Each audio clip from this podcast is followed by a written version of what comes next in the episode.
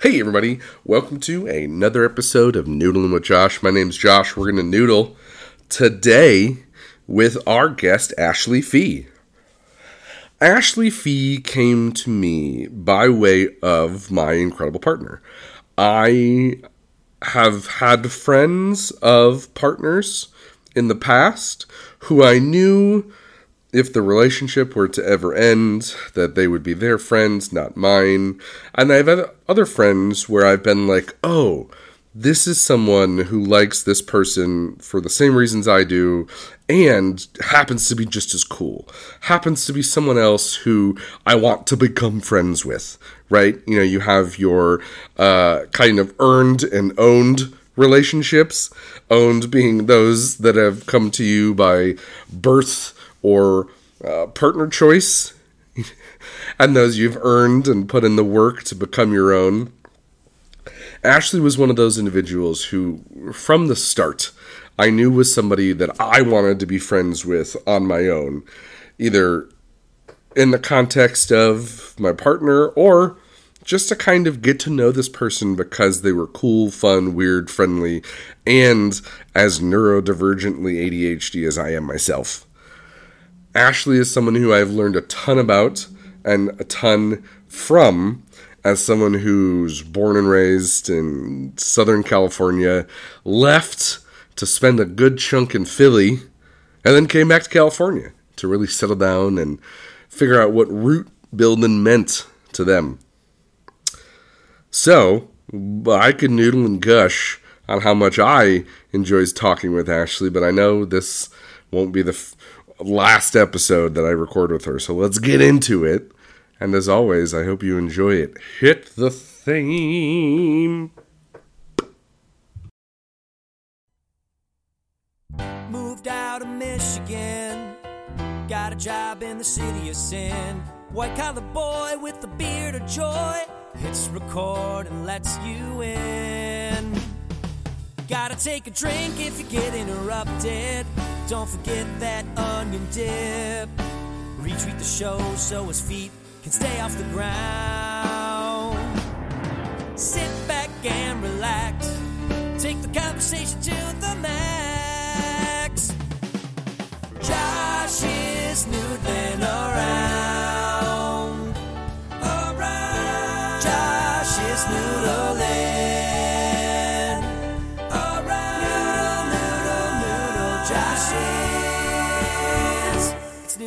Josh. Dean's French onion dip. Dean's French onion dip. Dean's French onion dip.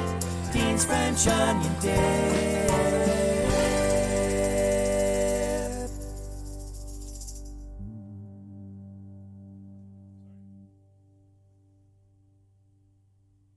Can I hear that real quick?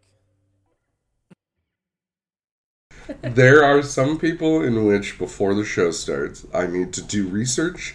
I need to have notes. I need to have an outline. Yeah. There are other people who I'm completely comfortable just hitting record. Yeah. Well, I'm flattered. and you are one of those people. Welcome, everybody, to another episode of Noodling with Josh. So, the rules for those who are just tuning in for the first time mm-hmm. are the same as they are for every episode. The first is our safe word is Dean's French onion dip. Dean's French onion dip. Dean's French onion dip. The hope is that we say it enough that we get some sort of Sponsored. deal, Yeah. sponsorship deal. Yeah. They're Hasn't gonna- happened yet. We've actually never used, maybe once. a crate. I don't think we've ever used it. Yeah, we used it probably once. The second rule is if we're interrupted, if we're mid combo and something else happens, cat jumps up, partner comes home, we have to do a shot. Fun. And next to us, we have some uh, Casamigos tequila. Actually, I started this when I started season two of the show. Yeah. So all of this that's been drunk so far is You've been interrupted plenty of by- times, it looks like. mostly by my fat furry little producer named Ollie who comes to check on me. And then the third rule is this is a show by you, so you have to share it too. Okay. I've got stories, maybe. we'll find out. Absolutely. So, I always come into this just for those who don't know who you are, who might be my friends who are listening. Actually, what brought you to today? What brought you to being here in the studio? Oh my gosh. I mean, do we want to start? Where, wherever you want. You as long or short. I mean, I walked here from uh, the apartment where I'm uh, dog sitting, Okay. which is kind of fun because I get to watch dogs and not have to like t- take them to the vet. Oh my I- god, are we being interrupted That's on you. already? Already we He's have sniffing the tequila bottle. I feel like we have to do a shot. every Like, single is- one of our drinks that are open. He will try. Right, right. So uh, first interruption goes to Ollie Cat. Aw. I gave you a giant glass, so it looks like less. Well, I walked here. I just admitted that. So I'm Yeah. not driving. I also, whenever I ask that question, it's Yeah. always one of two things. It's always, oh, I drove here, or uh, what do you mean? I just opened the Zoom. I, I, I did mean a little more like metaphorically. How did you get to be on the show today? But I like that you're very realistic real, response. real literal. Just I walked. Be, I'm just being literal because I think it's Cheers. cheeky, so that I can buy time to think of a better story. oh, thank you, George Clooney. Woo! The Casamigos, Happy Sunday. That's actually not terrible. right? Yeah, That's why I've been able to drink that much of it. it doesn't burn too bad. Um, let's see. You were the fiance of one of my very good friends I've known for uh, several years, who I met in Philadelphia. Yep. um, at an improv comedy theater in Philly. That's where you met Lizzie? Yeah. Do, doing improv? Yeah, but the funny thing is, we never, I don't think we ever performed together. but I remember the first time I saw Lizzie. This sounds like a romantic story. it. Maybe it, it is, but our romance hasn't the budded start of a yet. We don't know. um, she was doing this act called Page One, uh, which is a lot of fun. And I remember her like standing up on a block. Like I'd walked into the theater and she was because I was probably late to the show, and she started. She was like in the show acting, and I was like, wow. First of all, I was like, wow, she's really pretty. So apparently, romance. Um, I just don't tell her though, even though. no, I'm just kidding. Uh, but she's so freaking funny and i was like that that's i don't know why i don't remember every time i meet someone for the first time but for some reason um i remember that one but anyways we like uh went to parties together uh, at whatever and Yeah. we would walk because we would walk home from the parties at the same time and we were kind of in the same direction and then we'd split off and then every time we would just like laugh and giggle and then she told me she was moving to la and i was like cool well i just felt like that wasn't the end to Yeah, yeah. our friend friendship we're talking about you you being Lizzie quietly walking through the back of the scene in like the most dramatic way to make no me. noise. I don't want to be interrupted. well we Just watching him, like, imagine watching Jim Carrey on mute right now. That's that's what I'm seeing behind you as she's cleaning up, trying not to. it's literally she's doing the Grinch moves. I mean, we were clearly being interrupted Yeah, holy but hell. um yeah so then she moved out here and then i moved out here like i don't know a year later or something so i'm from california and my family's here it just made sense So you're from California and you ended up in. let Oh. me help. Let me help. You you're from California, but you ended up in Philadelphia. What brought you to Philadelphia? um i what i so i'm from the bay area sacramento Sure. i did my undergrad Cheers. cheers being interrupted a lot today. Mm. Ugh. It, it promises it gets better. It gets even better. Mm, i'm gonna chase it with this french vanilla coffee Hot coffee. you know, it's a weird mix that kind of works. I have matcha. yeah I have a whole matcha thing going on with my tequila, and then it's like I have tequila, and then I'm drinking grass. Um, uh, yeah. Oh, okay. So I'm from Northern California. I did my undergrad at UC Irvine. So Yeah. I lived in Orange County for like six years. I lived there a couple years after I graduated. Then I was like, this place is too nice. I mean, it's just like, gor- you know what? Like, how many gorgeous sunsets can you see every day? You know? I'm sick just like, come on. uh, so I was like, this place is too nice. So I, uh, my friend and I moved to Philadelphia. I I don't often hear the oh I still some left. As someone who their entire life was trying to move here Yeah. from Michigan, Yeah. I grew up in Michigan and I wanted to be on the West Coast. Yeah. I don't hear often stories of people growing up here and then going to the coldest place possible that they could. I mean, you and everybody else. Yeah. If I had a dollar for every time someone was like, "You're from Cali, why would you leave?" Uh, Why would you come to Philadelphia? Yeah. So, were there other places you had in mind, or was it always? um. So my friend and I, my, like one of my best friends, um, we talked about New York. She didn't want to go to New York. I was like, Yeah. fine. I wasn't like Sure. hell bent on it. And then she wanted to go to Boston. And I was like, okay. But then I had a couple other friends who had moved to Philly. I had been there um, a handful of times in college because I was on the rowing team and Yeah. we would travel out there every May to compete. And my senior year, we won the Dad Vail Regatta in Philly, which is on the Schuylkill River. And so a lot of Dadville and Schuylkill. a lot of words that I'm just gonna let go. Dad Vail. Uh, it's the name of a guy, big rowing guy. Dadville. It's the world's largest collegiate regatta. Wow. Um, we were number one out of 37 crews that year, and the Navy was, was one of them. So I beat Navy in a boat race, which I just think is so funny. Uh, Because you were rowing for US UC Irvine. UC Irvine. Yeah. Sorry. Yeah. Uh, that's amazing. Yeah. So it's yeah. So I had fond memories of When like the Army Navy play football and one of them loses, it doesn't really mean much. But when you beat the Navy in a boat In a race, boat race. like I, I can't say that that faults the Navy, but that shows that you're a badass. yeah. That's How'd you get into rowing? Um, That's such a I played. very niche sport. it's very expensive. Um, Is it? oh yeah, those shells, the racing shells can be 20, 30, 40 Wow. grand. Jeez. Yeah, they're very expensive. I always just assumed that like whatever the school you were in had those. Well, yeah, I didn't buy those. Okay, good. Okay. no, no, no. oh. oh Lord. No, the athletics department bought those. Yeah, we okay, had, that you know, budget and stuff, and the oars and all of that. We had our own like guy who managed our boathouse too, Yeah. and he would drive because you'd pack up the boats onto the trailer and like drive them to, uh, out to our races and stuff. And we'd have I- to like strap them on the trailer. we had to like put them on. It's this whole thing. I had the most Van Wilder college experience, like straight out of that show. But the Mm-hmm. one thing I didn't have in my cool school was a boathouse. Yeah, it's a whole nother level of West Coast living. right there in Newport Beach. Come on. And I mean, literally, we'd go out and it, the sun would rise, and it would be like the most beautiful pinks and purples and blues. And then sometimes, and I'm not kidding you, there would just be dolphins jumping next to. It like, and you're just like, fucking, I got calc next. Uh, I'm working out. This sucks. Let me go to Philly. uh, yeah, no.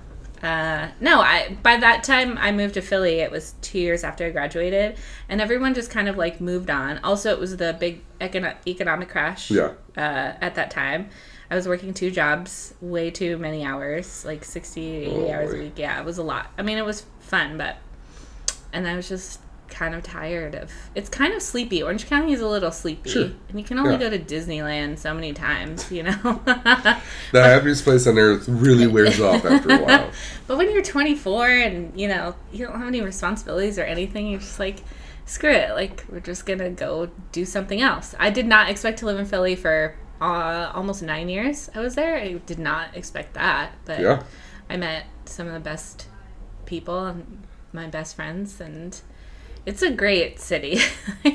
it's uh, rough around the edges, but I have friends from Michigan who went to visit Philadelphia for the first time. Mm-hmm. They went on a little vacation because they were doing a marathon. Uh-huh. And I think it was one of the Susan G. Komen marathons. And since then, they've been posting, like, I keep thinking about Philly. Don't get me wrong, I, I love it. I visited like once a year for this event called PAX, Uh-huh. which is this tabletop convention.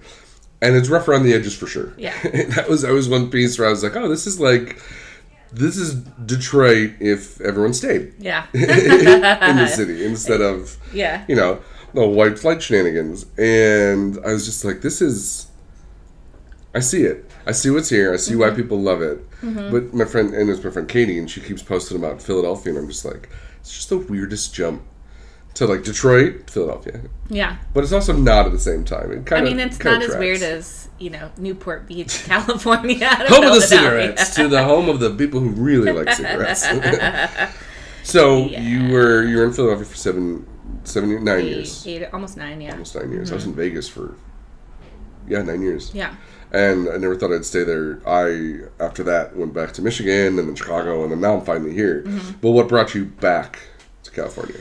Um, I think at that point, I want. I knew I didn't want to stay there because Yeah. my family's out here, and just it's California is my home, and I always saw myself being out here. I have, I have a, a a younger brother. I'm very close with. I'm close with my parents. My brother got married in December 2018, congrats. and I had to. Um, yeah, they're still together. They had a baby uh, in March. She's the cutest thing that ever lived. Um, but she um so they got married in the end of 2018 and I had to miss like all the the parties and Yeah. all the stuff leading up to it. You know, the Yeah. engagement party and the bridal shower and the bachelorette. Like that sucks because it's my only brother, Mm-hmm. and I love my sister in law. She's awesome and amazing.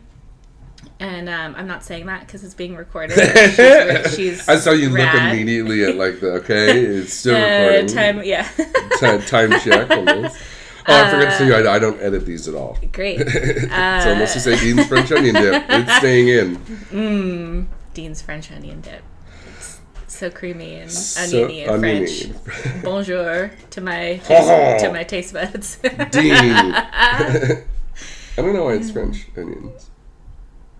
I don't know. We just make things French to sound better, like fries or Yeah, I never. Why kissing. French? Okay, never mind. I'm gonna, I'm gonna almost call an inter, interruption on my own brain for saying, well, why are they French fries? I don't But know. no, it's too much Uh, important stuff. So yeah, your so family's my- here. Yes, Yeah. yeah. I mean, I'm long too long didn't read. Yeah, uh, I basically at that point I was like, all right, Ashley, like this is ridiculous now. Like you you missed all this stuff. Yeah. I couldn't have afford to fly across the country that many times, Yeah. and it just like killed me. So I went to the wedding, had an awesome time, and I after when I came back, I was like, yeah, it's time to go. This, yeah. And then when you are get, you know, I was like, I had in my early 30s, and by that time I was like, okay, you know, I think I want to start putting down some roots. I wasn't making many hard commitments to anything in my life because Yeah. I just knew I didn't want to stay, and I was like, okay, like I really want to start like being serious about shit, and. uh yeah, just kind of all made sense. I took a long time to really process it and Yeah. then t- before I told people After nine years. because I'm so beloved that like it would just crush the hearts of like hundreds of people. So I had to oh. make sure I did it, you know, and meant it. You know, city of brotherly love really needed to rethink its motto after you left. Of just like the city that used to have Ashley Fee, but Yeah. it didn't ring as well. I know it just it does. it. What does brotherly love mean? It's Greek, so Phila and Delphia. It's a Greek word, and it literally translates to like brother, love, love of brothers, or something like that. So Okay, so like, it's no like we're all in it together. It's just literally the name of the city. Okay, all right. I don't know why that makes Maybe me. it was just like the founding fathers or like, you know, kissing each other and just like we're you heard it here. We're I- all maybe brethren. first. all ye brethren. it was all of the the gays that got kicked out of Boston. yeah, I mean you've seen their like little pantaloons and their tall socks and their wigs with the curl. With oh man, have I? Ah, that's my favorite. That's screw the leather bar. I go back to the founding fathers bars out in WeHo. I'm a big sucker for a powdered wig and Who is it? whale teeth. Oh my gosh. So when you were in Philadelphia for nine years, is that when you were doing improv mostly? Did Yeah. you for the whole nine years? No, I started in so I moved there in 2011. I Okay. started improv in 2014. I took my first class. Took first class, so you went classes first, and then Yeah. you joined the. Yeah. I feel like that. Do you have to take classes to do improv? Um, it's recommended. You just make it up as you go. No, I mean it's much what more. improv is? It's Sorry. no, it's no. That's a good question because people think that's what it is, or Yeah. they think I do stand up, which I don't. Stand up is different. I have heard famous comedian, you know, successful comedians say if you're taking a class, like you're not going to be good at it. Yeah, like it's sure. different kind of storytelling. Sure, sure, sure. But with improv, because you're on a team and and and stuff, I say it's like basketball, Yeah. where you have to practice and run the plays and like get to know how each other plays. But when it's game time, like you can like run those plays, but you don't know where the ball's gonna go. of course.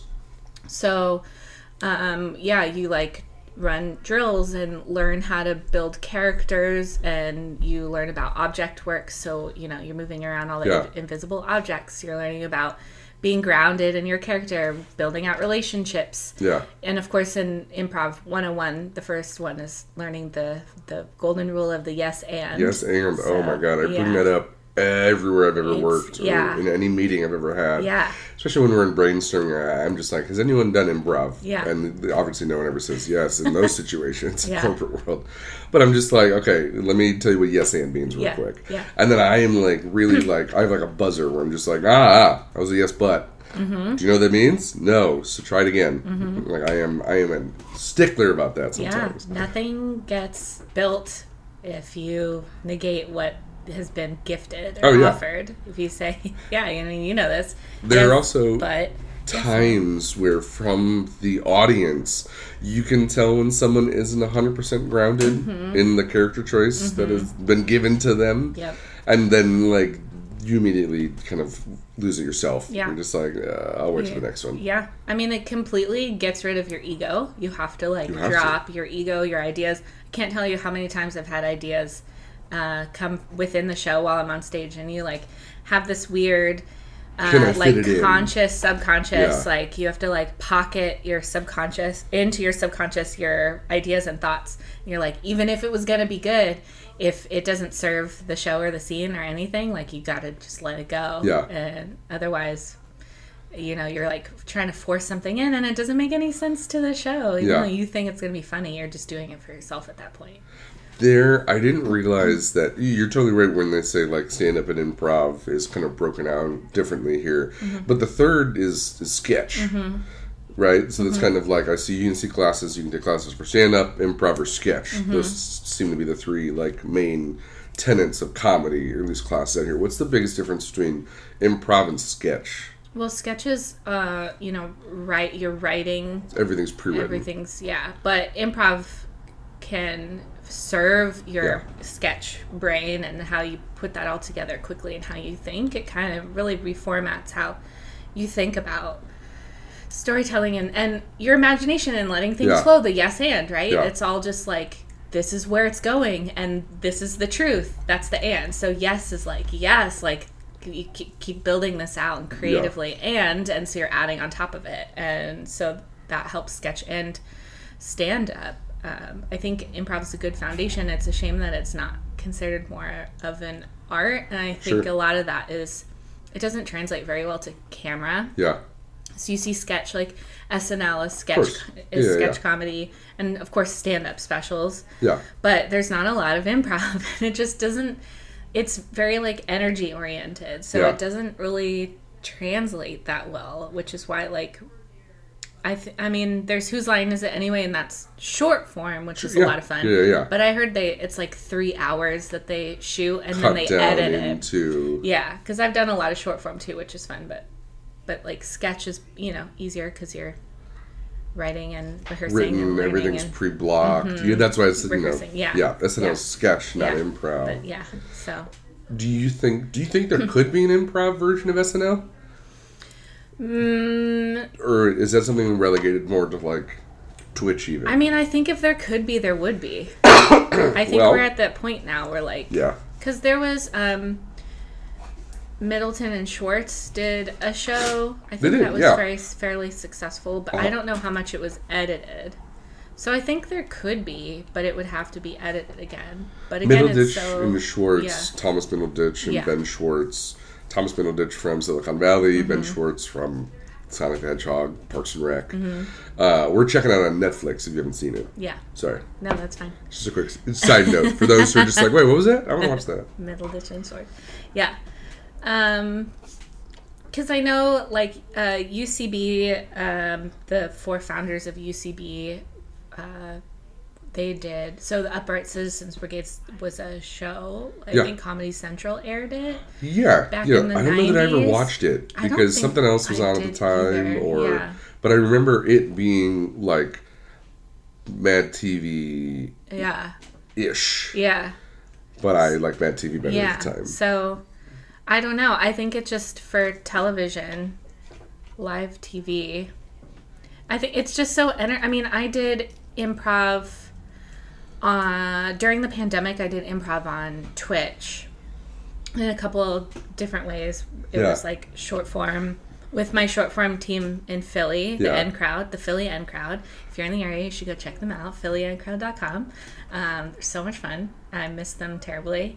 But so I got to do some online stuff while I lived here because I moved here at the beginning of 2020. Oh, that's awesome. Um, and so I got to do some of that. But again, it's so energy dependent, and Yeah. The laughter of the crowd and your teammates on the sidelines really dictates a lot of the yes, right? yeah, so, hundred percent. um, so when you're on Twitch and you don't have that, like you can't make eye contact. Yeah. You can't like be in each other's space. Object work is very difficult in this like little square that you're like sitting in, like the Brady Your Bunch. yeah, when there's four Brady Bunch Yeah. squared out, yeah, And on t- Twitch, like you could see like people typing ha ha ha ha, but it's not the same. and it comes in five seconds later Yes, because there's a everything's huge delayed. delay. Yeah, so it just while it was fun, and that's all we had. Yeah. When you have live shows, people aren't gonna generally opt for online as much. Yeah, But I don't. It just didn't feel good. Like it's much more fun when the house just like is packed with people and like just everyone just laughs so hard at the thing you said or anything. You know, their team and uh, it's just the best feeling. in the nothing world. makes me put my phone down in a theater like improv. Yeah. I stand up. I'm always if I'm in the back. I'm I can you know I'll live tweet a funny thing and then I'll put my phone away. But Mm-hmm. like nothing makes me literally zone in and focus on improv because I don't know if it's me just like looking for the person who's best and worst in it, Mm-hmm. or like there's something about improv where it's just like I'm totally zoned in and I'm not always watching the people who are talking. I'm watching Mm-hmm. the other people, watching their brains turn, and you Yeah. can kind of see when like someone's like taking a breath to walk in. So Mm-hmm. yeah. you and, and Lizzie are now in an improv team out here. Mm-hmm. Can we talk about them at all? Yeah. Um our team is Power Shot. We just started like a few months ago and Love we it. kind of came together um sort of I mean, I took a class and met uh Sarah on the team and did a couple of projects with her briefly that didn't work out and so we are on this team now and everyone else kind of met through the West Side Comedy Theater in Santa Monica Yeah. and um, then I invited Lizzie. We wanted like another person because Yeah. people are busy, and you you know sometimes you have a show and everyone's kind of busy, and while you know four people out of seven is still fine. So we uh, yeah, so Lizzie came and everyone loved her. I knew everyone would, and um, Oh, of course. she adds like this great. Man, I really sound like I'm in love with your fiance. no, I just she's different than uh, just different enough for me that I'm just like, where does this come from? This is so good. But she's got is this like extra drama sense to her characters and and stuff. So that was a lot of fun. That's another funny thing about improv that I always forget until I'm in the moment. Mm-hmm. That like you don't necessarily need to be the funniest person in the world to be good at improv. In fact, like that helps you be the straight person. Yeah, And the, the straight man is the one who's being normal in a ridiculous situation. Yeah. And that's sometimes way well, harder. you're like the voice of the audience, so the Yeah. audience, yeah, Yeah. So you can call stuff out that the audience is thinking, which is a lot of fun, um, and give that that foundation for the other character, maybe a wackier character to And- build off of. you are an incredible straight person in the sense that I- again straight person in this context means someone who is the, the More Yeah, grounded, the grounded balanced- person Yeah, yeah, is there a better word for that straight person mean is that that's just what the term is Yeah, the Yeah. straight man. The straight yeah, man, yeah. that's the original. you are incredibly good at that because there are times in which you're saying something that I don't know it's a joke until you finish talking, and then you like wait a beat, and then a little curl comes up in your smile, and you're just like, okay, that was a joke. Right. I was following the whole time, and I wasn't sure. That's that's so funny that you say that. Yes, I uh, I'm sneaky. There you go. That's Um, another way to say it. I do try to. I like being wacky too, and I will. Like I kind of add to this, and I've been told this before that I'm good at adding in what the scene is missing. Yeah. Um, that I'm very, very te- I'm technical in that way, and Yeah. can be the loud, boisterous, wacky one who's just talking about poop the whole time. you know, if, like, if shit, I'm stuck in this character. More shit talk, all right. or can be the you know sound of reason or whatever it's Yeah. kind of like bal- yeah very i'm very balanced in in that way that's just kind of been my mo which is fun because um, Which is helpful because when the scene is set with however many people and they're all literally thinking of the next word they're going to say, Mm-hmm. they need someone who can be on the outside, watch all of it, and jump in. yeah Do you like starting a scene or joining a scene more? um i think i i prefer to start a scene but sometimes when i don't know how to like explain it like i tend to see the show from the audience perspective whether it be like As the audience This thank, thanks you.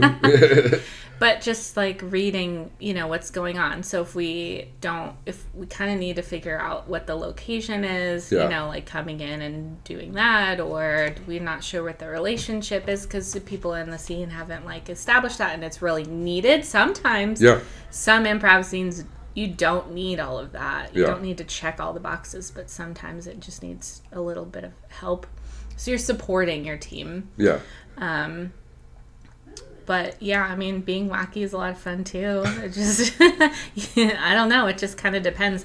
But seeing it from the, so like building out stage picture Yeah. and stuff like, which is that's really important to me, is is um what it looks like as well, and it's just kind of fun. But I don't know. I love improv so much. The stakes are so high. It makes you think about it. You you can always be funnier. There, there's no ceiling to how funny you can be. Oh, you can always be a better scene partner. It's made Yeah. me better in life. In like you were saying, you brought you bring the rules to work. Oh, yeah. Um, you don't. Uh, and someone something that our coach had talked about, which resonated a lot, was not putting all the decision making and all the work on the other person. So coming into the scene and asking questions is not helpful unless you have like your character. I mean, that's one of the rules. You have to learn the rules before you can break them yeah. and so that's another class uh, another podcast but like um so you don't want to come in asking all the questions because you're making your partner do all the Do work all the work. Mm-hmm. Yeah. and you think that's helpful but it's not you need to come in and you need to make decisions and Yeah. make statements and whatever yada yada because but it's like the same in relationships right you don't want like the partner to make all the decisions you don't want them to do all the work and you're just like along for the ride Yeah, right. because you're not helping You want to give your at least side of it and Yeah. then tie them together. same yeah same in business same Yeah. in anything you know show up What What do you think's the one thing about improv that people don't understand or know that you would want to tell them? Like this is the one thing you're missing by not going through, you know, being in an improv, you know, group, troupe, or studying it. What's Mm. some What's one thing you've learned that you wish other people just knew off the bat? i mean it takes a lot of work and training Yeah, to make it look effortless yeah, yeah. so if you go and see a very good effortless like improv show and it looked like they were just shooting the shit and having fun and maybe they kind of were but it took takes a long time to get there Yeah. to communicate i mean it's all about communicating um, you're communicating with object work you know what it, it, that can help show what you're doing without having to be like hi i am the police officer and i am here to arrest you because you know you're not Yeah, like and this is my notepad that I'm writing in now. yeah, Yeah. all this stuff you don't have to do that you can communicate in other ways but that and then letting go like you can come in with an idea but if someone says something first because it was stated first in real life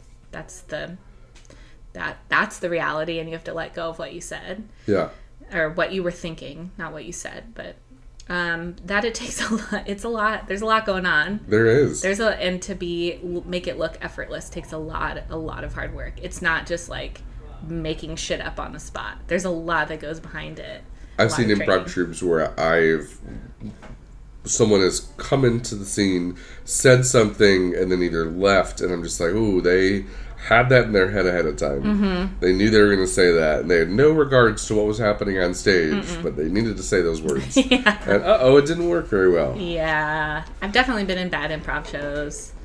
I mean, you kind of have to. Yeah. Ste- Stephen Colbert is one of my favorite things. Stephen Colbert said, "You have to love the bomb. You have to love. You have to like rejoice in the failure. You Oh, have to learn from it, and like." You can learn so much more from the failure than the success. success so that Oh, yeah. that's how you kind of overcome the fear of doing something wrong or Yeah. bad. It's worse to just not do anything at all than to like do something and be like, "Oh, that was wrong. That was bad. No one laughed. This blah is blah. what I I need to do next bombed." Yeah.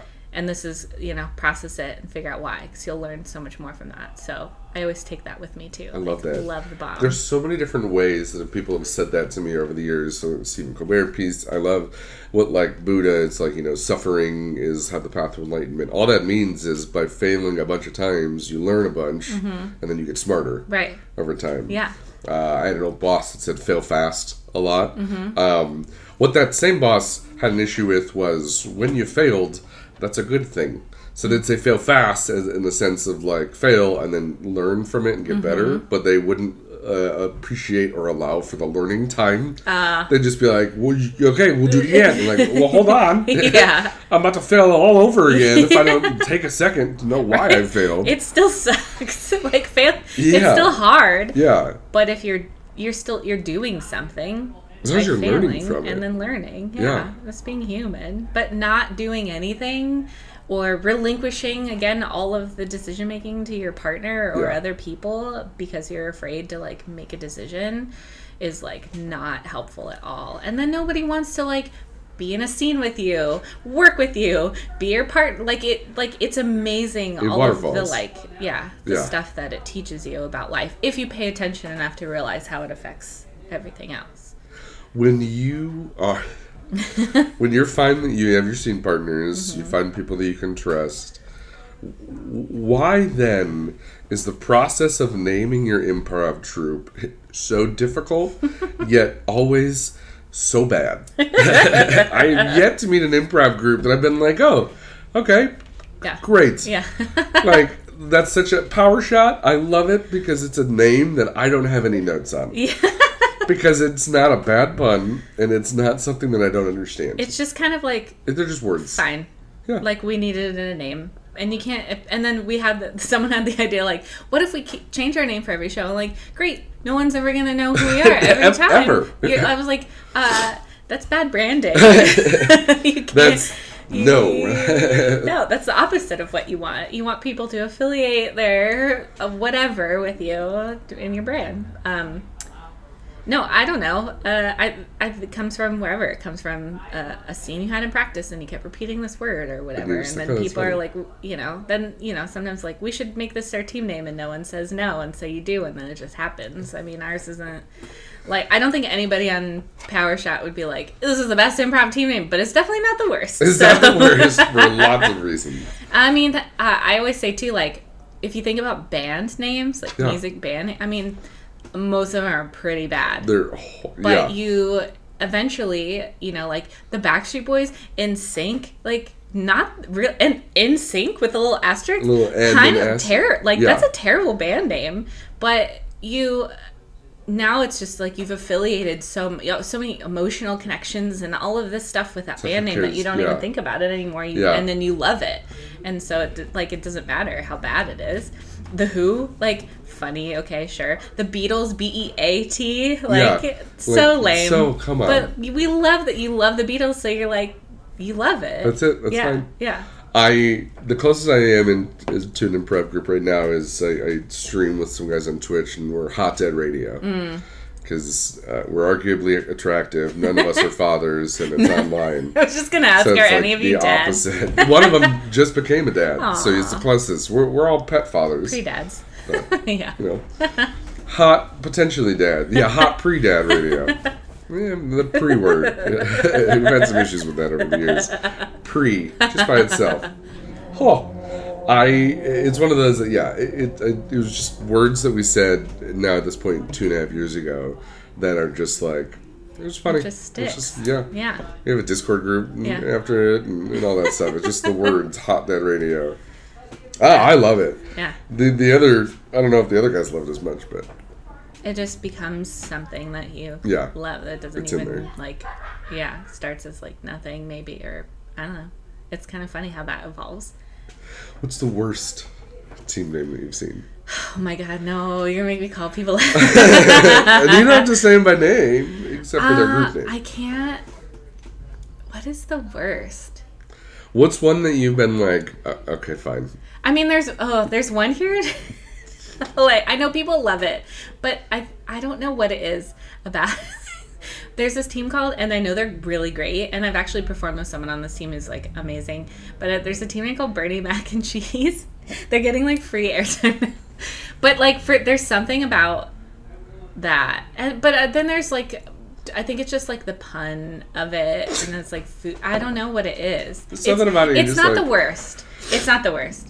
Um, But it just makes you roll your eyes. what is there like some stuff that are like, because you usually come out and you say, "Hey everyone, we're blank," right? And so some of them are like, "We're like hot people. We're blah blah." blah. I can tell you the be- some of the most yeah, yeah, yeah, yeah. Tell me some of the best. I mean, I was on a team called Where the Trees Are, and we loved that one. And that stemmed from like one of our coaches talking about his experience in rehab and how they separated the men and the women, and they could only see each other through like a sliver in a window. And they wanted, they were trying to communicate to be like, "Hey, do you want to have sex where the trees are?" And we thought that was so funny where the trees are. And that evolved. We then like, I put on like philanthropic. Uh, philanthropic. Oh my gosh, I had two shots of tequila. That's wait, philanthropic is philanthropic wrong? philanthropy and it's philanthropic. Okay, all right, I follow. Um, so philanthropic shows with the U.S. Forestry Service and the Philadelphia Horticultural Society and Tree Philly, which is part of the Parks and Rec Department in Philadelphia. So we like because of that team branding, we became like tree people and like had partnerships from that and got to raise money for those, which was so fun. I hope you're on stage at one of these events and be like, "Let me tell you about how we got our name." Yeah. we even for one of those shows we did it at a local brewery in and then it became like a young professionals networking event too at a at Yards Brewery in Philadelphia. We put it on. It was so fun um, to do that. And then we had a tree that I, I went to like IKEA and bought like a little tree and named him Russell because he's you know every day I'm wrestling. Anyways, um, okay. Some of my, uh, I mean, there were like, sh- I think too, I f- affiliate some good improv team names Yeah. with because the team is good. It doesn't mean that it's a good name. But there was one called Triple Double, which I loved in Philly. Triple Double. That's a cool one. I think there were f- like, Hey everyone, we're triple double. yeah. I Alright. mean, Yeah. it's fine. Uh, and then the future, and a lot of the same people are on the same one. But like, I, I think because I affiliate it, like th- I was on, so I was on the Philly N crowd. So the Yeah. N crowd, N mean doesn't mean anything. Yeah.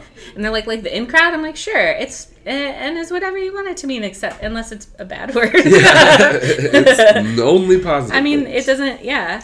Uh, I was on. Yeah. So where the trees are I was on a team called yeah the N crowd. I was on a team called the Judges. Uh, judges. yeah, I don't even remember where that came from, and that that. I have a I have an appearance on Court TV on the 18th, Yeah, so maybe I can talk to those guys and see if the judges the ever do improv together. Disbanded. Oh, I was on a duo with my friend Nick, um, called Nick Ashley. Never gonna give you up. And we were the most adorable. We're the most adorable duo in town. And my favorite part though is that we came out to "Together Forever," which is the other Rick The other Astley Rick song, Astley song. and it's such ooh, it's such a Rick Astley blue, ball, blue balls. Like you think you're gonna get, never gonna give you up. Uh, it was such like a, a Oh. we're just messing with the crowd. Like it was so funny, and it's funny when someone in the crowd got it, got that joke. We came out to like the wrong song, Yeah. and it's just like an extra little like Rick roll. Oh God. It's where you're playing it in your head. Yeah. That's the best, deepest Rick roll. Yeah. It's just saying the words Nick Ashley and be like, oh, wait, what? Oh, I can hear it. But to anyone who's on. Bernie Mac and Cheese, please know that like you're great. I just that's the only one that sticks in my head. Which maybe that's the point, Yeah. right? Yeah. You can't forget it. So maybe it's genius that you can't forget it. People love mac and cheese, and then you had Bernie. And isn't Bernie Mac dead? Yeah. No. Yeah? Oh Wait. gosh. Uh oh. No, I think is he alive? But Good Cedric one. the Entertainer Good. is dead. We have to be correct. We I don't want to say here. someone's dead. Uh, Bernie Mac passed in 2008. Yeah. Yeah. So also like you know that also because we I just saw Wikipedia. I'm very curious about how if it's an algorithm Yeah. on Wikipedia to change all the all the information to past tense after they died. Do you type in the death date and then it automatically changes? Maybe. oh, Wikipedia becomes is to was. Does it really? I don't know. How do you? Better known by Bernie Mac was and oh yeah, you're right. But- Honestly, I, I bet you there's someone who does that specific. I, I have worked with Wikipedia on a number of occasions Mm-hmm. to get everything from Matt Inman to Elan Lee to Exploding Kittens. Like they didn't have Wikipedia pages before I worked with them, Mm. and you have to do so much work. in proving that they're a notable figure that they should be in here before they even you know Ah. That's approve good it. though. You want to be correct. At a, at a previous place where I used to work, uh, Exploding Kittens, Matt Inman and Elan Lee were like the two co-creators, Mm-hmm. and when I actually brought up that like, okay, so Matt Inman, you know, new stuff, here's other stuff for him, Mm-hmm. I sent it all over. They're like, great, and then when I brought it up for Elan Lee, Mm-hmm. they're like, he doesn't have enough news about him. We are actually considering taking his page down, Mm. and I was like, whoa, whoa, hold on, hold on. this man has done so much that you've never heard of, and it's so, so I had to like do a really big case Yeah. for like keeping his page, hear new articles. Oh my gosh. I had to get the PR team to be like, hey, can we like do a couple more alarm things real quick so I could send them a bunch of articles. Yeah. But they were almost like, we're gonna take this page down. I was like, "Whoa, don't, don't, don't. Just because he's not in the news every day doesn't mean it doesn't. Yeah, I mean, I understand they want to be still be a good resource, but especially when you have people like uh, Elon Musk saying that we're gonna be the Wikipedia of oh truth. jeez. And you're just like, hold on, let me let me figure out what that means. Then That says Twitter's a lot going to be the Wikipedia of truth, and I was like, okay, hold on. So public sourced, got it. Yeah. truth fact checked by who? Mm. But yeah, so you think there's some some obituary guy that's hired by Wikipedia yeah. that just Who's has to change everything to, to go past through. tense? Yeah. next time, next time we see like a famous celeb, pull up Wikipedia He's and see if it's like switched yet. Past tense Trevor. That's his whole job. Is just going through obits and like searching them on Wikipedia and being like, no. Bernie Mac page. was. was. I wonder if you go to his page if you type in like is. I know this is so weird, and I've thought about that for a long time. But like, I would check how how quickly they would the web mean- pages would change. I think when Betty White died, I kept checking her Wikipedia page to see. It's so should. I sound like a jerk saying No, that, but I I just mean, thought it was okay, like, so his, his, what a weird his, thing to be obsessed about. No, you know, none. There's no is's in here. There's no, No. like Bernie Mac is. It's No, all it has to change. Because I wonder if, like, even if they did have some weird algorithm where if you changed the date, maybe I'm making their their process more efficient and giving, giving them them idea. ideas. Past tense Trevor will be out of a job because of Oh, me. what did you do to pass transcript? Oh, okay, no. Ray Liotta passed earlier this year. Let's see. Was an American actor. Mm-hmm. Yeah, was best known. Oh, that's crazy. I want to be famous enough to get a Wikipedia page first, so then I can die. But then when you then die, and, can check then I'll let you know Please. how quickly it happened. That's assuming you die before me. Oh no. I can't wait to see if that comes through later. what is this? Is it a was that a football yell? That was a ghost of Ray Liotta. Oh, I I love and I can only hope that my like last gift to this earth is as widely celebrated as Ray Liotta's upcoming film Cocaine Bear. Cheers. Cheers to Ray Liotta and Cocaine Bears. Oh. It gets better. I still like it. It gets better. It gets better. Oh, Real good. Oh no, I'm out of coffee. Do you need more coffee? I mean, I don't, but I'm. It's my chaser, so I, I have water. Wow, this not a good chaser. What is that? Oh, oh usually by the third one that I'm just like, I'm second guessing why that I made this a rule. Because This is also the reason I don't drink anymore is Yeah. because I save it for moments like this on the podcast. Where I just have three shots of tequila back to back in less than 45 minutes. you weren't planning on doing anything later, right? No, I walked here, like I said, so I didn't even know that was a Hot thing. tubbing with the dog. yeah. yeah, there's nothing old English sheepdogs love more than a hot tub. Let me tell you, that is a joke. They overheat. They have to keep the apartment very cold because he's got big old shaggy fur. He's I love cute. those huge dogs, though. Yeah, They're He's like, so can you like lay on him? yeah. Yeah. He loves all the attention, and he's famous. You like walk him around, and everyone's like, "Oh my god!" and they like know him, and people yell at me because the the person lives on Hollywood. He lives right Yeah, over here on Hollywood sure. Boulevard. So people are like stopping in their in their cars. They're like, "What kind of dog is that?" And I'm like, "An old English sheepdog, you idiot." You gotta just look at it. yeah. Take a picture. Google will tell you. You're holding up You traffic. freaking You idiot. freaking idiot. it's a llama. oh my god. But he's cute, yeah. So you were in your nine years in Philly. You're back in Smell LA. it. Smell A. Mm-hmm. What I, I personally believe is someone who has wanted to move to LA for Mm-hmm. my entire like the entirety of my life, The entirety. the entirety of my life. yeah. that all of the things that people say bad about LA, Yeah. like the traffic's bad, there's others, all these are made up things People are so superficial. that people in LA Uh-huh. are the ones who push those rumors forward yeah. to keep people from moving here. That's a very Philadelphia thing. Philly likes to gatekeep all the good stuff. sure. So I yeah. think that's funny that I so okay, think- here's my I think LA does it too. You too. think LA yeah. does it? Yeah. I think there I mean, this city is so diverse. Yeah. And there's it's huge, it's like expansive. There's Mm-hmm. and there's so many different neighborhoods. And I think you can find your space and your flavor and what you're looking for. And Yeah. it's so funny people are like, "Oh, you have to drive everywhere." That's what everyone was telling me. But yeah, yeah. and and and I I mean I lived in Orange County. I grew up in California. I like driving. I love driving. sure. Yeah. Same. But like it, Philly's so walkable. I used to ride my bike and walk Yeah. everywhere. It was great. But then I came here and everyone's like, "Oh, you have to drive everywhere."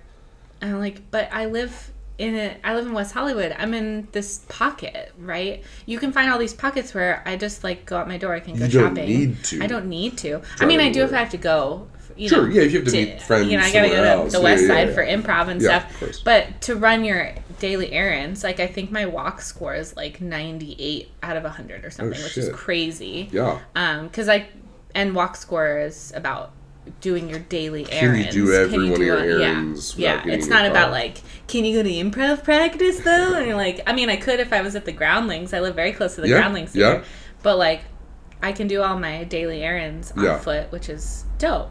I can walk. There's a ton of bars near me, which is Yeah. so fun to take. I'd say where we're living, we have like a 75% walkable score. yeah, yeah. We have to walk a little bit, uh, but then we're by everything. Yeah, I mean you're right by the strip, Yeah. and all that stuff. Yeah. Yeah. there's still tons of stuff over here. I like this little. But I do think area. LA, Los Angelenos are the ones who gatekeep and exaggerate that story Mm. so much that people don't even consider it. I mean, maybe. I think that's an excuse for people to not move here. Sure, yeah, Those so people who are scared or I'm saying I'm in Michigan Sure. and I'm just like, oh, I live in LA now, and they're like, oh, I hear the traffic's horrible Yeah. and there's so many people Yeah. and you can't get a you know a cheap drink and like no, I think what? my so my experience with that, my theory is that people either want they th- have always thought about moving out here like mm. it's some vacation dream, right? Like we're always on the beach, we never work, everyone's beautiful, blah blah blah. Everything's so easy here. It's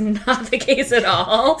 People are hustling and all this, and Oh my people God. then people say we're flaky, which is yes, but not intentionally. I think people really do want to have lunch, but then things come up, blah blah blah. Sure, Yeah. okay.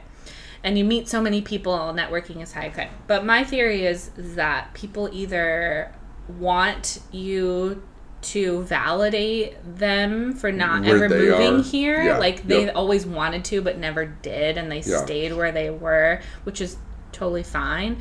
But that's what I felt like people will kind of shit on California because it validates them never making the jump to move out here or it like it, the, I mean that I mean or you know The they want to American dream- validate leaving LA The like American dream doesn't point many people to Philadelphia or Michigan. no very yeah, often. yeah right. It's one I- of those. yeah Like uh, it's so Canada. Yeah, it's so not Canada. Oh, Yeah. I mean that's the new American dream, going to Canada. Yeah. It's so California dreaming where like that's the escape. Yeah. totally follow that. and then they're like oh rent is so high i'm like yeah but you get paid more here my Yeah. like rent to income ratio was the same from philly to here like philly's rent was much cheaper in comparison but i also got paid a lot less, less. in comparison Yeah. so it's not like i was making la money in Yeah. philly it's so people have to consider that too um, that it was basically the same so i don't know. I just i think it's like personal. I like it here. I'm not sure i would have liked it as much if i'd moved here from orange county. Yeah. i think i needed that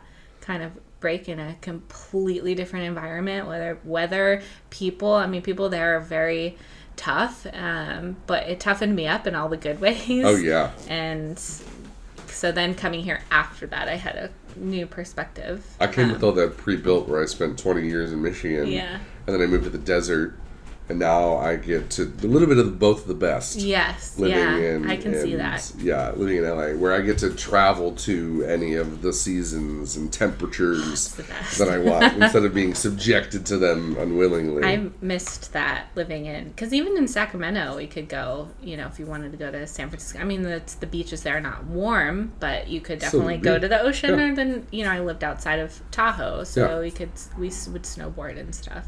You can go to Big Sur and you yeah. can go snowboarding or you can be in the wilderness Like, or yeah, you can surf and snowboard here in the same day. at the exact same yeah But no you joke. can go an hour in almost any direction. I mean, if you went, in, I guess you'd have to take a boat if you went an hour west. But, But you you'd still- you be go to Catalina. Yeah. Yeah. I mean, that's that's kind of the thing. Like, there's so many different things outside of here that if you need a vacate a weekend trip, My parents are coming in January, Mm-hmm.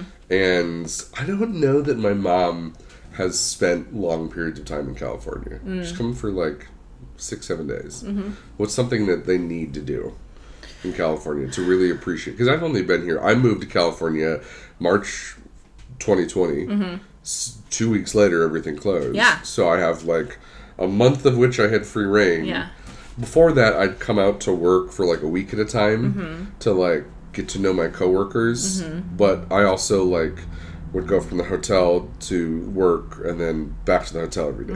so i didn't really get to experience california i'm Mm-hmm. Yeah. still technically new at it and if someone says like you know oh i live in like sherman oaks i'm making up a word I mean, that's a that's a real place. that exists if someone says sherman oaks i'm just like okay I live in Santa Monica. I'm just making I'm just up making words. up words. I've never heard anyone actually say this before. Santa Monica, I kind of have down now. That's west of us, Mm-hmm. ish. It's not that far. But what's what's what's like the classic take your parents to do? Um, if they're not familiar with the West Coast, okay. I mean, my initial first thought popped in my head. You have to take you have good Mexican food. Good Mexican food. Got- Yeah, I mean, like we love hole Mexican in the food. wall, like me- not just you know, you know, fun taco places, which are awesome. I mean, still good food, but like, oh, just I love. I love a good enchilada platter where like the beans and the rice are just like together, coexisting right in there. there. Yeah, there's like a, a fuzzy border between what's gone. Everything's covered in cheese and sauce. Like I just love that kind of Mexican. food. Oh, that's One- I mean that's the stuff I grew up on. And one thing I learned here, I think I Mm-hmm. learned this in Vegas probably better, but it's really solidified also in California, Mm-hmm. is that because there are so many people and because there are so many businesses, that Mm-hmm. if they look old and run down, that means they're better Yeah. than the new shiny places. Yeah. Because they still exist. Yes. After 40 years. yeah. And through the pandemic says a lot. Yes. Yeah. So if it's old, run down, and potentially shady, Yep. then you know it's the best food possible Yeah. because it could have been replaced in a heartbeat by anything else. Yes. So I think Mexican food first and foremost, but also like LA and and I know this is a, a huge blanket statement, but like a- Asian food Yeah. in LA. Yeah. Um, I'm not as I'm not the best one to speak on like which one, but we didn't have a lot of Korean food in Philly. I missed. And then I found out that the one Mexican food spot in Philly that I used to order from a lot because it was like good, like just good enough for me. Yeah. Well, had like Trump signs in their window. I was like, no. Like, but I didn't. this is the only uh, thing I have. So like Korean food. Yeah. Um, I haven't found. There's some good, you know, Thai. Um, uh, but yeah, I haven't found a Szechuan place yet. That doesn't mean it doesn't exist. no, yeah. But I haven't found. I haven't found one um, quite yet. Uh, pho. I mean, I'll go. I love pho. You can kind of yeah, you can kind of grab that in a lot of places. There's a one place that Lizzie and I frequent called um, Genghis Cohen, Yeah, yeah. I live right by Genghis Cohen. and they do New York style Chinese food. Mm. What would be a West Coast style food? So when Like- that, when I say like a New York style Chinese food in this case, it's Mm-hmm. like hearty, it's thicker, it's Mm. heavier. Versus a you know I go to Koreatown and I get in and it's like it's lighter and I feel like I can have another meal in a couple hours. I think. Um, what makes it West Coast? I think Japanese food is better here. yeah Um, I again, I like I haven't had all the Japanese food in on the East Coast, but I think the sushi here, I think all of that Japanese food is fresher. oh yeah and our proximity. I mean, we're like Japan Pacific itself. Ocean. Yeah. We share an ocean. Yeah. Yeah. So, um, I mean, there's in, like incredibly good seafood. It's just different. Yeah. Um, so yeah, so seafood, Mexican. I mean, Asian food. I'm. It just like we're so spoiled. But the fun thing about LA is that there's it's so big that there's also a good chance you could you can also find really shitty food. Here. Oh, yeah. There's both. it runs the gamut. There is both. There is. oh God, Lord, is there both? Yeah. There's so many times too that I've like I pulled up on Grubhub, gotten food, and been like, "Oh, this is bad." But then I go on Grubhub like two weeks later, hankering for that same type of food, Yeah. and being like, "Oh, I recently ordered from here. Yeah. I'll get it again." Oh, fuck! This is a place I didn't like. like. No, and then it's on my most you know ordered, so I forget Yeah, again forget. two weeks later. And I went, Um, yeah, yeah. Okay, Food? So, food. I covered. think outdoorsy stuff, maybe like a hike with a view. Yeah. I know that's so cliche of Yeah. LA, but or you know, of course, the beach. I mean, the beach is here. I was such a beach snob on the Oh, East man. Coast. Like we'd go down the shore, and I'm like, in ugh, January where the beaches they're not busy because it's still a little chilly. yeah, But are they are they still like manicured, kempt, yeah, nice? yeah. I mean, I don't know why I'm asking. I, I guess I could just go figure it out myself. yeah. I mean, they're they're public parks here. Yeah, They're like state parks, so Yeah. they keep the state keeps them. So your tax dollars keep them nice. On the East Coast, I don't think they weren't state parks, so we had to like pay like a tag fee to sit on the beach, which the I thought was funny. Yeah. And sometimes we'd like not pay, and every time we'd see the person checking coming around, we'd like run into the water. be like, come in and get us. Sorry, New Jersey. You didn't get our thirteen dollars or seven dollars or whatever it was to put a little tag on our bags. That's but- okay. I, I'm sure Chris Christie covered it himself. Oh yeah. Um but yeah, so like outdoorsier stuff. Yeah. I mean there's so many things. I'm just thinking cuz I'm from Northern California, which is very different from Southern California. Yeah, And I love the Bay Area. Um and then like Sacramento's very uh, like you know 19th century gold mining stuff up there in the mountains um, down here's a little less so yeah. I still get because I'm in casting networks. Regularly, they'll be like, um, oh, "This is the perfect role for you." You know, check this out, and then it's just like, "Must commute to Bay Area," and I'm just like, "That's eight hours Yeah, for me." yeah. like, no, I'm not gonna take that. That's so far. It's so far. am. But California's so different. Like there's so Yeah. many different spots. Everyone thinks the whole state's Malibu, but it's not. Even Malibu's not Malibu. Not even a little bit. That's such a that was a weird. If you're if you if you're quintessentially looking for the California that you see in TV, Mm-hmm. you need to go to Venice Beach in the 90s. in the in the nineties. Now you'll get a very different version. Very of California. different. Yes. But you have to go to that Venice Beach area where it's just like everything you're talking about in one block. Mm-hmm. Where it's you got the muscle heads and you got the beach and you got the food and you got the. But like, not much of very- California is like that. No, no, not at all. So if someone's visiting, um, I know Malibu has a lot of wine tours. Oh, Santa yeah. Barbara's a lot of fun. You can go up to Santa Barbara. And, Really? How far is that from Mm-hmm. LA? a couple hours. Okay. Yeah.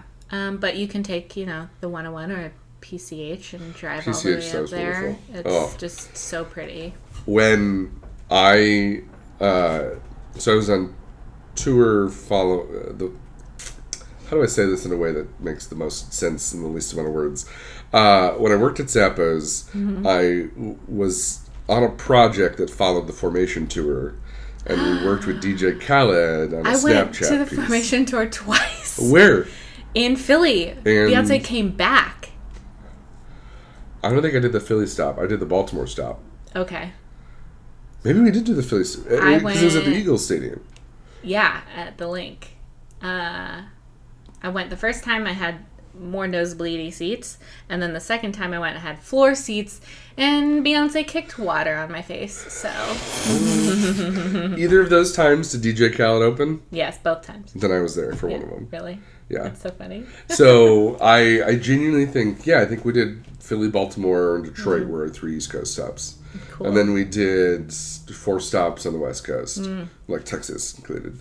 But um, Texas is not the West Coast, but no, but it was included. side, the, the left side of the country. The uh, but we were in an RV and we were following, and our next spot we had to be was in.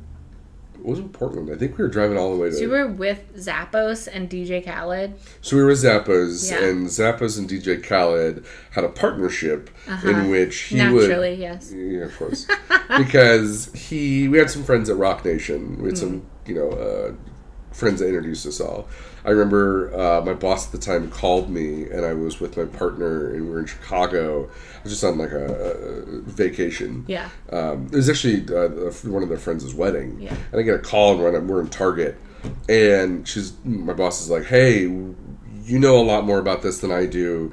We have an opportunity to work with DJ Khaled Yeah. for six weeks Yeah. to go on the formation tour, but it's with Snapchat." And I was like, "Do it, do it, whatever it is, do it." Yeah. And the cost, I'm not, I can't say it here because NDA shit, but it was like insanely cheap Oh my gosh. for everything we were getting, and I was like, "We have to do this." Yeah.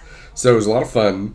Um, Is it you just like DJ Khaled presented DJ by Zappos.com?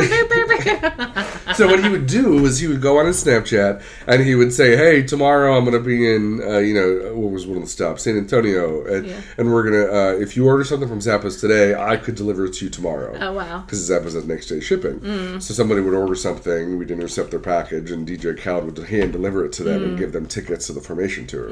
So we were in charge of that part. That's great. I love that. But we, we got to go to the formation tour. We got to go to the show, and we had to bring the guests and all that stuff.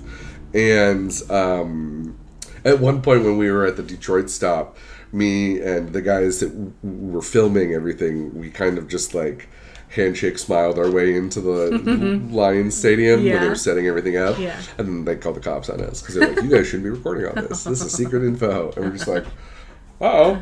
we sorry, didn't Snapchat. know. Oh my god, I'm so sorry. I remember the guys were just like, delete this, delete this. And we're like, okay, delete. Not understanding that you could just undelete anything. Yeah. And I was just like, okay, bye. so we, uh, anyways, uh, I forgot how I got there. Formation tour, DJ Khaled, Zappos, San Antonio. I still don't remember what the first piece was. This is why you shouldn't drink on a podcast.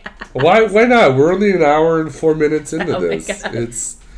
Do we need a fourth? Uh, should we should we just finish this bottle? I think the interruption is our brain. our, fart. our brain fart, please. Okay, I'll pour it. I, I enjoy the use. Casamigos by Sir George Clooney. I- you is know what? sir? He's not, but he should be. Please, please cut a cut a King, has. King Charles uh, sirred anybody yet? I don't think so. Is he? He should be a He- big, a big oh. sir. Talk about a job that I would Oh, never want. no. We'll have to. Get interrupted one more time at the end? Yeah. Sure. Okay. Talk about a job that like would be fun on paper but never in real life. King or queen? Cheers. Yeah. I'm rewatching The Crown because I just think it's so it's such a good show. But like, yeah, I would not. Oh no, I only have oh, like I'm too I'm too free spirited for The Crown. I'd be like, no, I'm gonna fall in love with this person.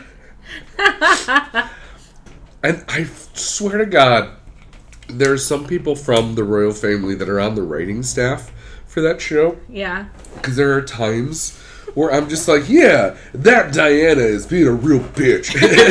just like, oh no, wait, hold on. that's, that's not right. This is just the perspective of this woman. Yeah, but your confusion between supporting the free spirited one, whether it be Princess Margaret in season one and two, Yeah. or, you know, Prin- uh, Princess Diana, and your obviously love for the crown, the tradition, and what I.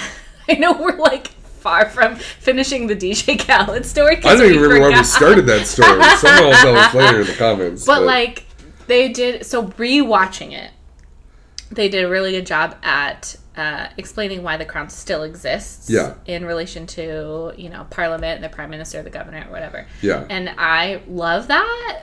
And Sure, that yeah. they're ba- like uh, keeping people in check, and that the prime ministers keep coming to back to the same person, being the queen. yeah. You know, um, But do you love that because that's in a country that we are not in? I mean, maybe. if this was an American thing where they had a king and prime minister, do you think we'd still have the same? Like, I mean, we oh, wouldn't be America if we had a monarchy. I mean, Yeah. a whole the whole. I don't know if you remember back in the Revolutionary War, but our whole thing was getting away from, the, which is very different. I different. mean, it 'cause they depends didn't- on which one of the founding fathers you a- ask. That was their government back Yeah. then, right? So it's different. But uh, so I like that checks and balances. But um, who was it? Um, John Oliver was Yeah. it John Oliver who said so?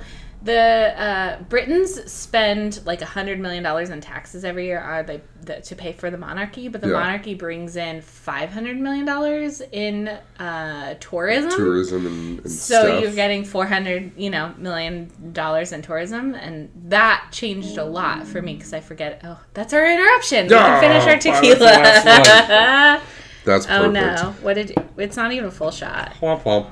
I it's still Casamigos by George Clooney. By George Clooney. And then what's what's what's the other name on that bottle? It's George Clooney. It's, it's somebody else that we. It's not George, George, Clooney. uh, Randy, never mind. Uh, never mind. uh, Auber. Randy Auber. if that's an A, A I R B. Look. Hey, Casamigos, brought to you by George Clooney and Randy. Is it Randy? it looks like a Randy. Rand. Rand. It's like- Rand Aubrey. Yeah. Cheers. Cheers. Cheers to this three-hour podcast. Oh podcast. god. Uh, ta- you should call it tangents with John. I'm just. No, this episode is going to be like tangents with Ashley. That's gonna be the name of this episode. You know, for the longest time, I had you as A S H L E E for some reason in my phone. Yeah. Okay. Did you ever? No. No, that's not your name. No. Uh, my mom, my mom wanted to spell my name the traditional way, so Yeah. I could find. I'm not kidding you. My mom's so cute. I'm not kidding you. So I could find magnets and mugs Yeah. and like souvenir stuff Yeah. with my name on it because my Of course. mom's name is Melody. And in the 70s, everything was Deborah and Susan and Karen, Yeah. and she could never find a mug or a souvenir, anything with Melody on it. Really? And I love the name Melody. It's Yeah, it's I mean, she goes by name. She goes by Mel. But like, she could never, and I never realized those things. Like, I take for granted because I can always find an You Ashley. find, yeah. You can always find a Josh or Joshua. You like take for granted. But can you imagine, like, as a kid, and you're like searching Yeah, for your you name, find my and, name like, on a license plate. and you Aw. can't ever find your name. As a kid, that would probably be terrible. I mean, as an adult, you're like, I don't need a keychain with my name on it. But as a child, As a child, you're just like, I guess you I'm could never a find a melody. Probably not even a Mel, even though that's like a little bit more, you know, Mel Brooks and blah blah blah. But I, I'd like to pretend, or at least hope, that young Josh, if I had a more unique name, would have been cool with that. Because I'm like, oh, I'm the only one. Of course, they didn't make one. But I'd, it'd probably hurt me. Mm. I can see you as a person, knowing you now as an adult, Yeah. loving having a unique name, but I don't think unique names make a person unique. no, toots. I, yeah, I agree. I don't, and I haven't met many Joshes. Really? I swear to God. I know. I dated one. I have a cousin that's a Josh. I, I, I, I can pick It's off the top of my head name. two. Really? Other Joshes that I know. One Maybe that I was in like, school with for eight years. Are opposing magnetic forces, and you're like, "Meh." Yeah, right. We're one of the ones too close. yeah. They, uh, I, I actually, I, I can think of a third that I just recently met, Mm. but he never responded to an email, so he's off the list. We don't know him. But I went to school with another guy named Josh, who was like the opposite of me. Mm-hmm. He was incredibly like sporty and outgoing, and had all his friends were guys, and I was the opposite, where I was just like theater, and all my friends were girls, Yeah. and a little quieter outgoing until I now. Mm. realized I was quieter until I realized that I was doing myself a disservice by Mm. being quiet, so then I became outgoing. Like I, I just literally a That switch. sounds like me, where you like realize, oh, this personal trait is not serving me in the way Yeah. I want it to. I'm gonna make a change. I was like, I'm just too quiet. Like I, I, I, I would say stuff that's funny, but I, I would just be like, only two people would hear me say that. it. So then I just in college, I was just like, nope. I have a nickname, and people aren't going to know who I actually Hashtag am. And personal I'm a growth. character. Yeah, right. and, and, I, and I jokingly say like that my college was like Van Wilder, but that's I saw that movie and I said that's who I want to be, and then that's what I did. Mm. Where like I had a nickname that like majority of people on campus knew me as Captain. But I Ah. had no idea who my what my name was. They'd see me in person, they'd be like, Cap, and I'd be like, Yeah. Hey, who are you? we partied together last night. Okay, cool. Sure. But yeah, so I, I kind of leaned into that, and that was the you know I it was quiet Mm-hmm. all the way through high school, and then way too loud in college. And then I moved to Mm-hmm. Vegas where I could keep being loud. Yeah. So I don't think I swung that far, but I definitely remember seeing my mom like interacting with like grocery store, you know, checkout clerks and stuff. yeah, Being like, "Oh, I should do that." And so I would like start talking to strangers more. Yeah. Like that kind of stuff. Yeah. My mom and my mom and I are like very similar but like very different. But in like we're we exist on the same axis, Yeah. but we're at the opposite ends. So we like get each other, but it's like different. And I love that because it's given me a fresh perspective that I understand, right? Because Yeah. we're on the same yeah, yeah, yeah. kind of plane. But um and I'm doing this like stretching in a The stretching emoji, yeah, a plane where we're here versus like being different but like here where you like kind of miss each other. Hand gestures work really well on an auditory medium. Uh Yeah, I was yeah, always a little personal who, growth where Yeah. you see someone doing something and you're like, I want to be more like that, Yeah. and so you make the effort to do that. That's personal growth to me. my mom was always a really good party thrower Mm. slash host. So like I would imitate that, and then I'd become the little kid who would talk to parents, right, and could talk to adults. Mm-hmm. Older people were were much more fun when we were younger. Right? I loved little older kids people. like my age when I was young, like they would tire me out. I'd be like, "Ugh, Barbie, is there a thing of the past? Like, I want to talk to someone about Someone tell me about peace in the Middle. East. Like, And- let's go to tax structure.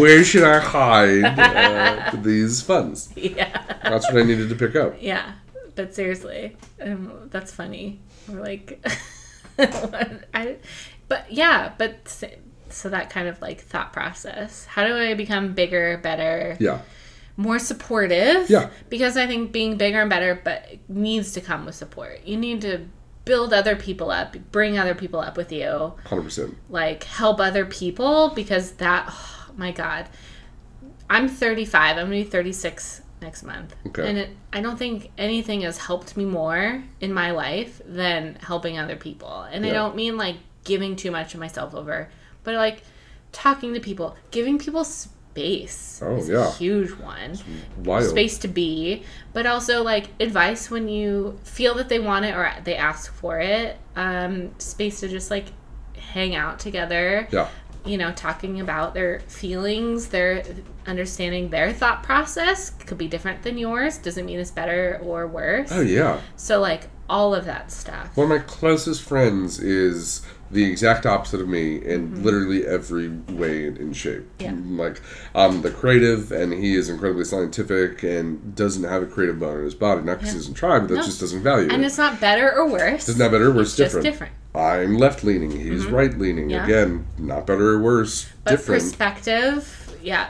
People his- who have friends who are only liberal Mm-hmm. as a liberal themselves, I look at as just less intelligent. As a Limited. Mm-hmm. friend, limited is a better word, I should say. but sometimes less intelligent because what happens is, is you create yourself a bubble Mm-hmm. in which no new information comes to challenge your bubble and you never grow. Right. Whereas if you can have friends who are the opposite that you can talk to about, argue about, Mm-hmm. Yes. yell at each other about, Yeah. and then at the end be like, okay, we're friends, who cares? Well, it strengthens your perspective, Yes. your ability to argue your perspective or question your Oh, yeah. perspective. Yeah, I, 100%. I, hundred. per- I, th- I think that true intelligence comes from allowing flexibility in your own thought process, Yeah. And the the I welcome challenge, and that's really hard. Uh, I I've for some reason I've been surrounded by a lot of people pleasers recently, Sure. and I can be, but not to detriment to myself. Yeah. I love it when everyone is happy and healthy, but in an authentic way. Yeah. Both from myself and I want you to be happy in an authentic way. Yeah. How do we get there? And how do we meet in the middle if like we're opposing each other? Blah blah.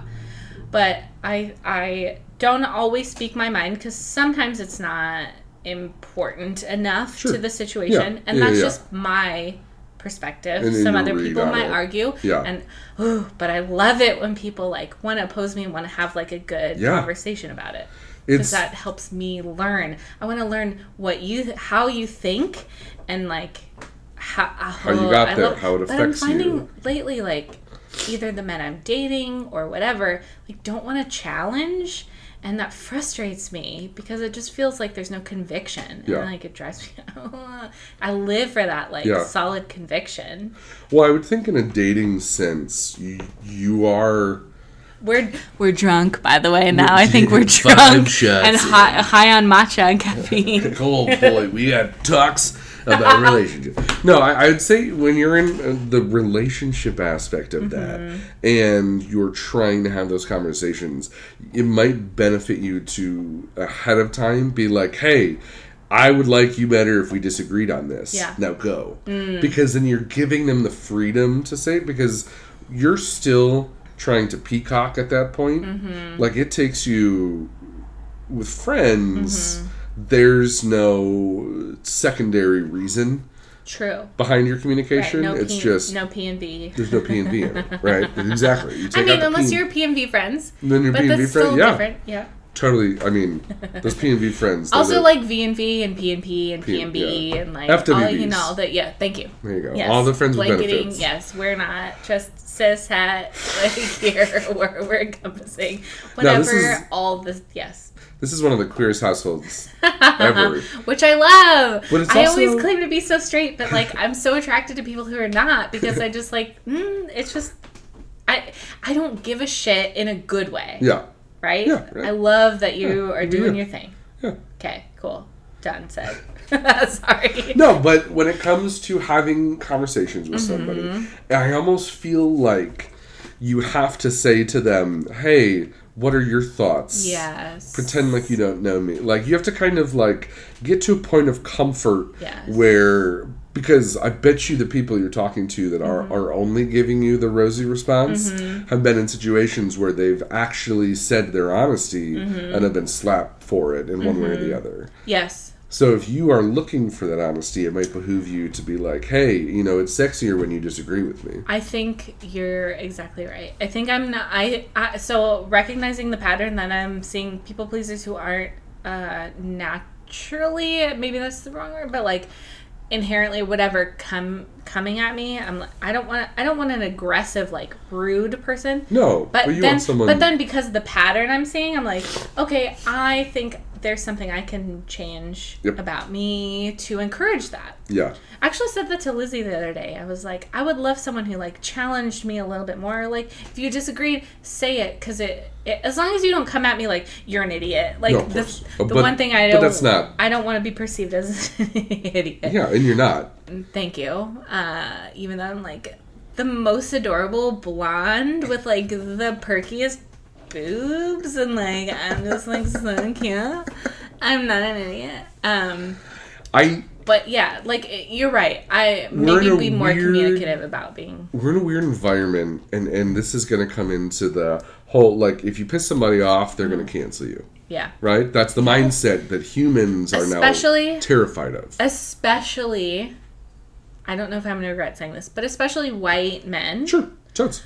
Um, Yeah, as a are- white man, I, I yeah, are what taking the brunt of that, Sure. which is a swing from centuries, millennia, whatever the opposite. So, Yeah. which I support because I love a good swing because Yeah. it gives us a different perspective. Of course, it needs to. So I think that's although not all the men I've been seeing lately are white heterosexual men, Of course. but it does seem like male. But yeah, and and I would say that a lot of those white heterosexual men Mm. are in an environment that they've never encountered before. yeah, Because of that pendulum shifting, Mm. not because those people are bad, wrong, just on their own, Right.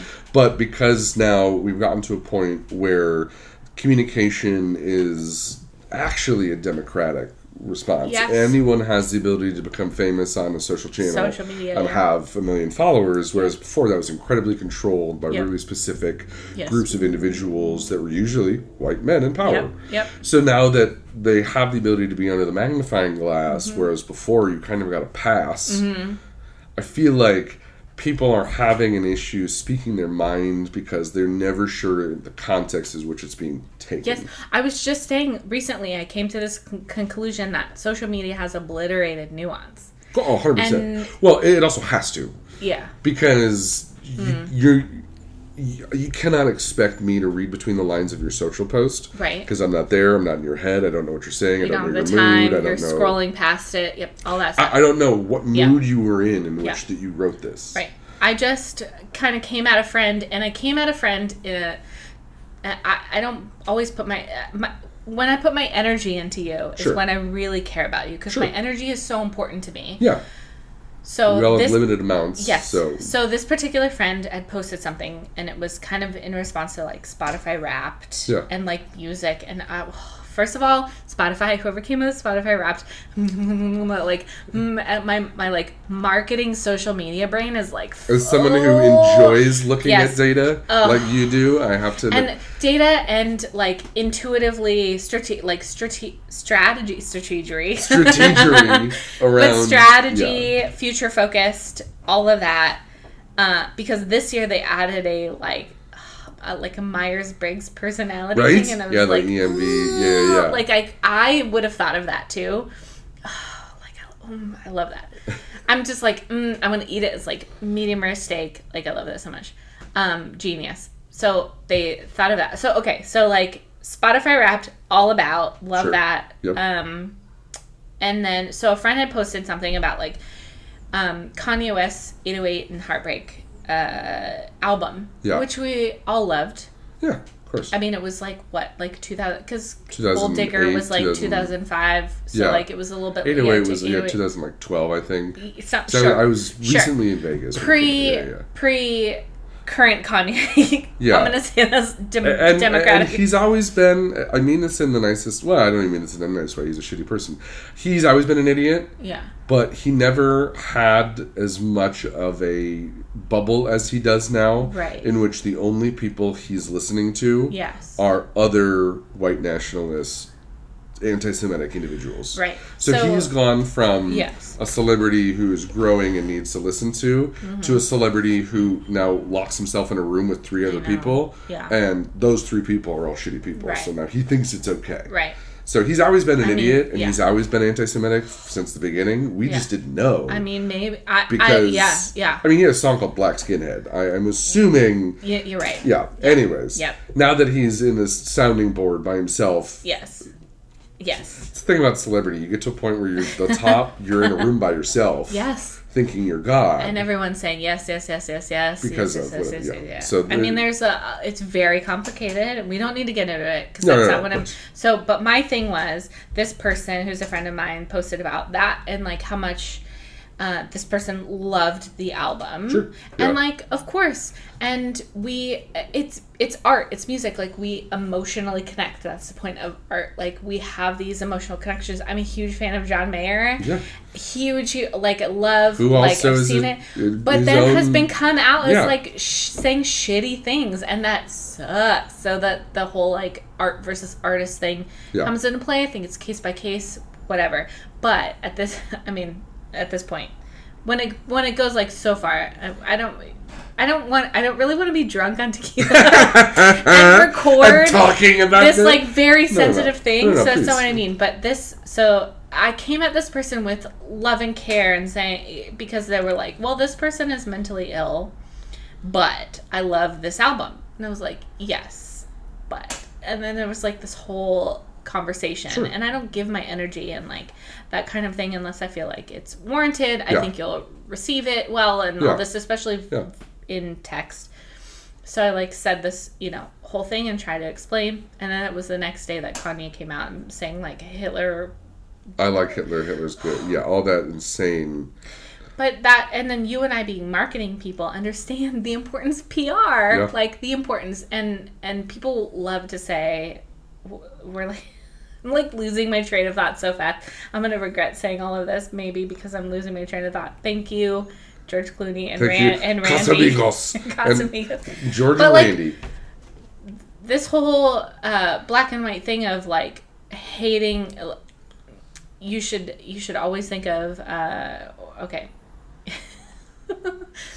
you should never think of, care about what people think of you i think is a little swinging one, way too far one way because It's person if, if you're telling like I don't care what you think of me, you, Yeah. all you're saying is that I don't have the empathy Yeah. to understand where my words might hurt someone. But also, else. your reputation matters. Yeah, of course. And eventually, at some point, that will bite you in the butt. Yeah. Uh, and when it comes to social media, because nuance is obliterated, Yeah. and also nobody wants to give you the time to explain yourself and your point of view in social media, Mm-hmm. Because it's it's your phone. Like people exist. It's like social. It's like um uh, online dating. Like you're not a real person to me until you meet in no, person. right? And those people are going to say something, and then Yeah. they're going to literally go on with the rest of their day. Yeah. Whereas you are stuck with whatever that person wrote on your content. or you're stuck with whatever that person thinks of you Yeah, based sure. on your content. yeah, And uh, so I don't post a whole lot, a whole lot. I'm Um, honestly all of the best and smartest marketers that I know don't Mm-hmm. Yeah. post. I And- will share. So like the this anti this anti-Semitic. I mean, it's been going on for thousands of years, but like I found someone who's queer and Jewish who has been writing very beautiful Mm-hmm. things consistently. I love and will reshare. Yes, because time. it's not my. I'm not queer, nor am I Jewish. So like, you know, I have a point How am of I view, supposed to help? but I would Right. much rather give Sure. share the point of view of someone else who wrote it. Um, Who has to my more- limited followers. Sure, I do have a yeah. private account, but because to me, well, I have a private account on Instagram because to me it's friends and family. But I can like share that and maybe influence one person. Sure, totally. That's, that's a huge thing. one person. Yeah. Anyways, uh, I don't I remember. totally find that when when you're talking to your friends about Kanye, though, I, I Mm-hmm. think maybe it even might be something where you preclude that conversation with, "Hey, just as a reminder, if I didn't care about you, I wouldn't have brought this up." Yes, and I said that, and I said that. Good. Exactly Good. that. Yeah. Be- Because to make it clear. because there are going to be people like people are attacked every day online. Yes. And you want to make sure that, and this is for everyone out there, if you want to actually have a genuine conversation with somebody, Mm-hmm. social media is not the place to do it. You can say, "Hey, let's talk about this. this. I don't. I think you might want to recheck this thought, Mm-hmm. but then take it offline and talk to them in person." So I hate arguing with people online, strangers online. yeah, oh, there's no point to it. Personally, I see no point to it. There's no point to it because that person has no context of who you are, what you've gone through, your perspective, your intelligence, your Mm-hmm. Nope. anything. Nope. What they look at is they see how many followers you have. And they put their own stank They put on they your read words. your messages Yep. through their tone of brain voice. Doesn't Yep. work. Nope. All of the best marketers that I know have private accounts Uh-huh. that are very specific to this is my stuff. They Yep. Mm-hmm. work is work and my content's over here. Which is why I never would want to be judged on my own ability to market something Sure, based on, yeah. on my own private account. No, right? You- there's I've said that too when Yeah. we were like trying to hire someone like Yeah. in marketing, and they're like, "Well, uh, let's see what their private account." is." So I was like, mm, not relevant. per, uh, personal branding is different, and Yeah. I'm not uh, an influencer like Yeah. in in the marketing sense. Totally. I don't have a personal brand that I'm like blasting out. Uh, And in my situations, I, I'm usually working for those brands, being the voice of those brands, where it's more important for me to talk to their millions upon millions of fans versus me having a thought Mm-hmm. Right. to you know my friend, a couple thousand friends. Yes.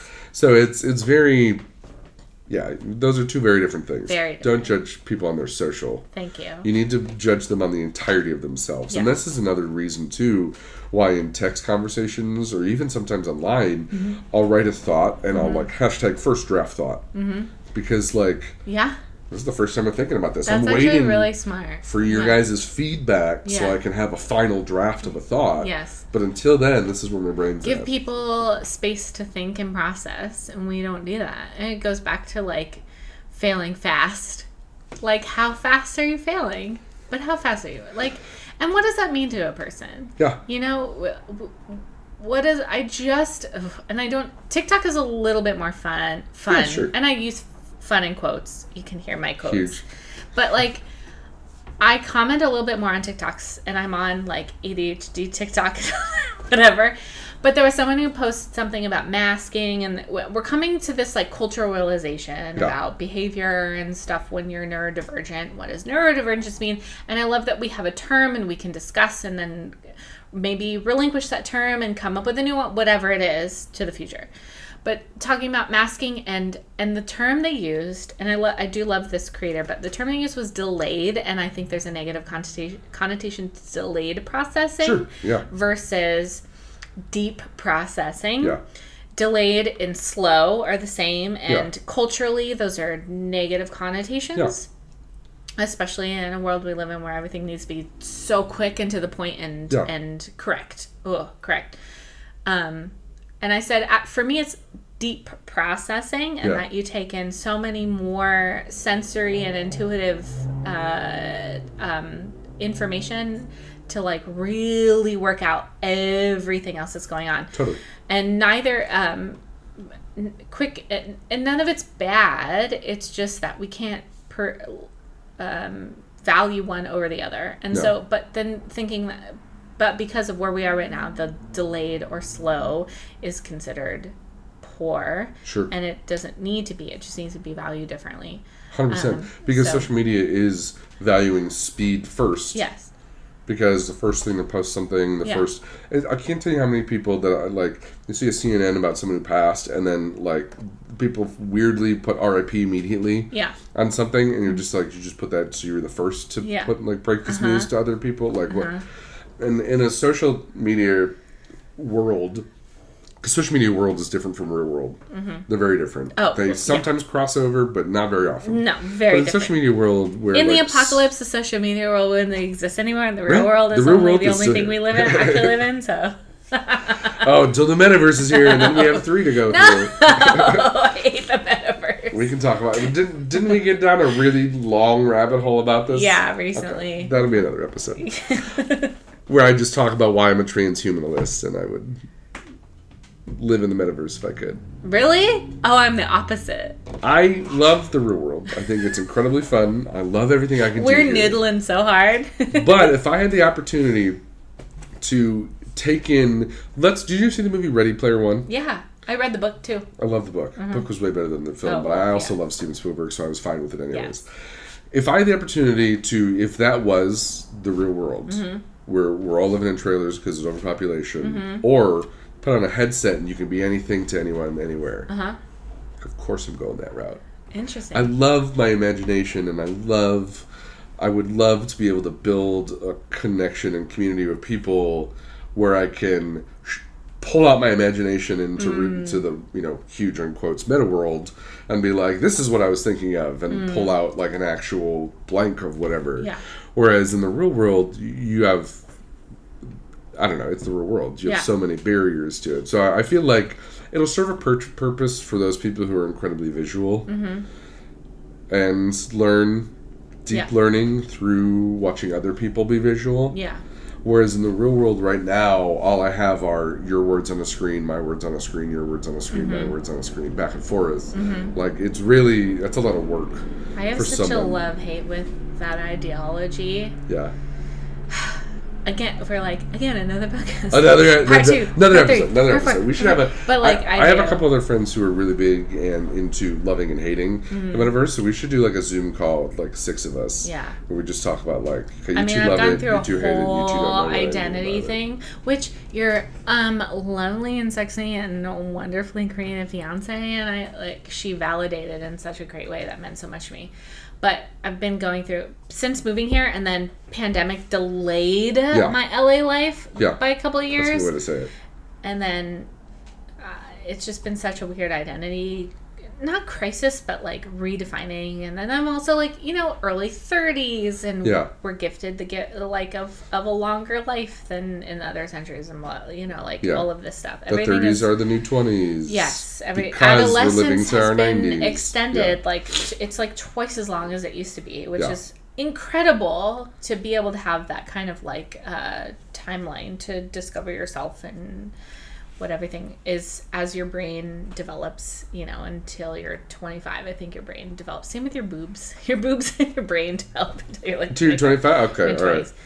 But like just the sensory world is super important, but so is the imaginative imaginative world. And then we have this technology world, and I think imagination and sensory uh, kind of collide in technology because it needs to be sensory and the fact that like someone designed it and built it and wrote the code, which is a, a physical thing. Sure. But then your imagination can come in on top of that, and I think And to that's, like, utilize. a combination of yeah. both Yeah. and we need the imagination of people to idealize a, a new world but we need someone to like rationalize but like this is the physical Yeah. world we live in and so it's like both and i think that's also where oh no we don't have any more tequila someone's knocking Do we get another interruption? I'm to have to.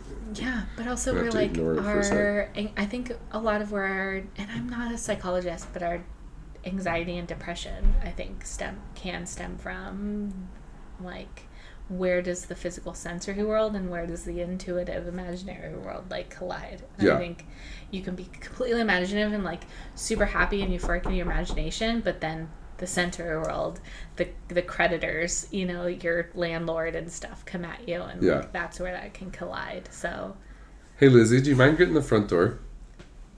She doesn't have headphones on.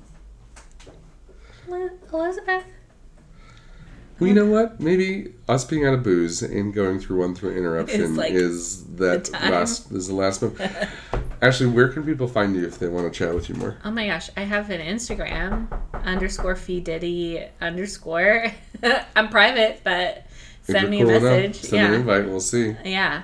Uh, I have a Twitter, but I barely use it, and uh, I have a Facebook, and I barely use it. So come at me on Instagram. Well, I'm not kidding. We're gonna do more episodes of this show. We're gonna do a lot more episodes of this show in which you are a guest, and Aw. I need more of your insights because Noodling with Josh and sometimes Ashley. and know what Josh is.